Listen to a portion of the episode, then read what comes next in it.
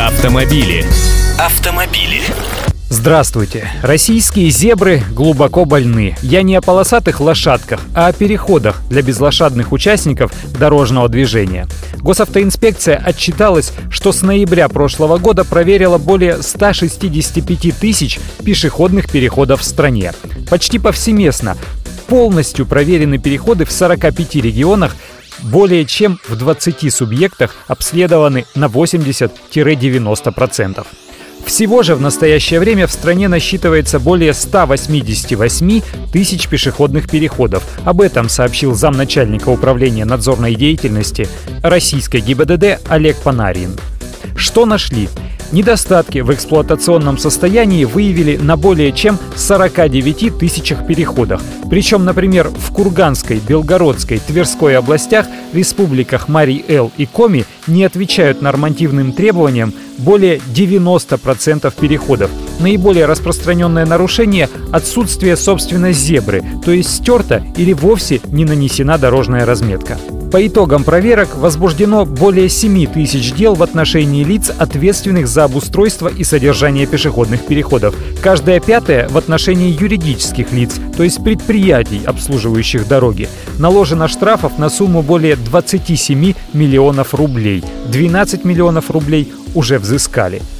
Еще знаковый момент. Количество аварий, происходящих непосредственно на пешеходных переходах, растет. Только в 2011 году было зафиксировано 16 839 таких происшествий. В результате 1144 человека погибли, и рост составил почти 10% к данным прошлого года. Водители склонны винить в этом бегающих через дорогу, сломя голову пешеходов. Но на деле виновниками практически в 85% таких ДТП являются сами водители. Что еще выявил рейд?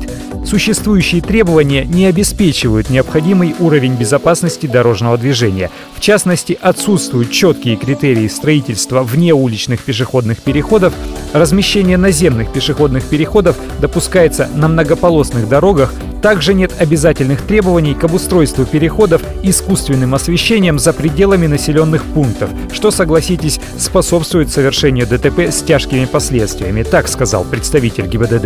По его мнению, хорошие результаты приносит применение на пешеходных переходах контрастирующей дорожной разметки в сочетании желтого и белого цветов – нанесение перед нерегулируемыми пешеходными переходами дорожной разметки, имитирующей искусственные неровности, а также светофоров со световой индикацией на солнечных батареях. Столичные водители знают, о чем я веду речь. Лично по моим наблюдениям, наиболее опасными являются нерегулируемые, то есть бессветофорные переходы, где зебра тянется через несколько полос. Автомобиль в одном ряду может остановиться, человек, подумав, что его пропускают, начинает перед ним переходить дорогу, и тут в него врезается летящая по соседней полосе машина, водитель которой просто не видит пешехода и не успевает затормозить.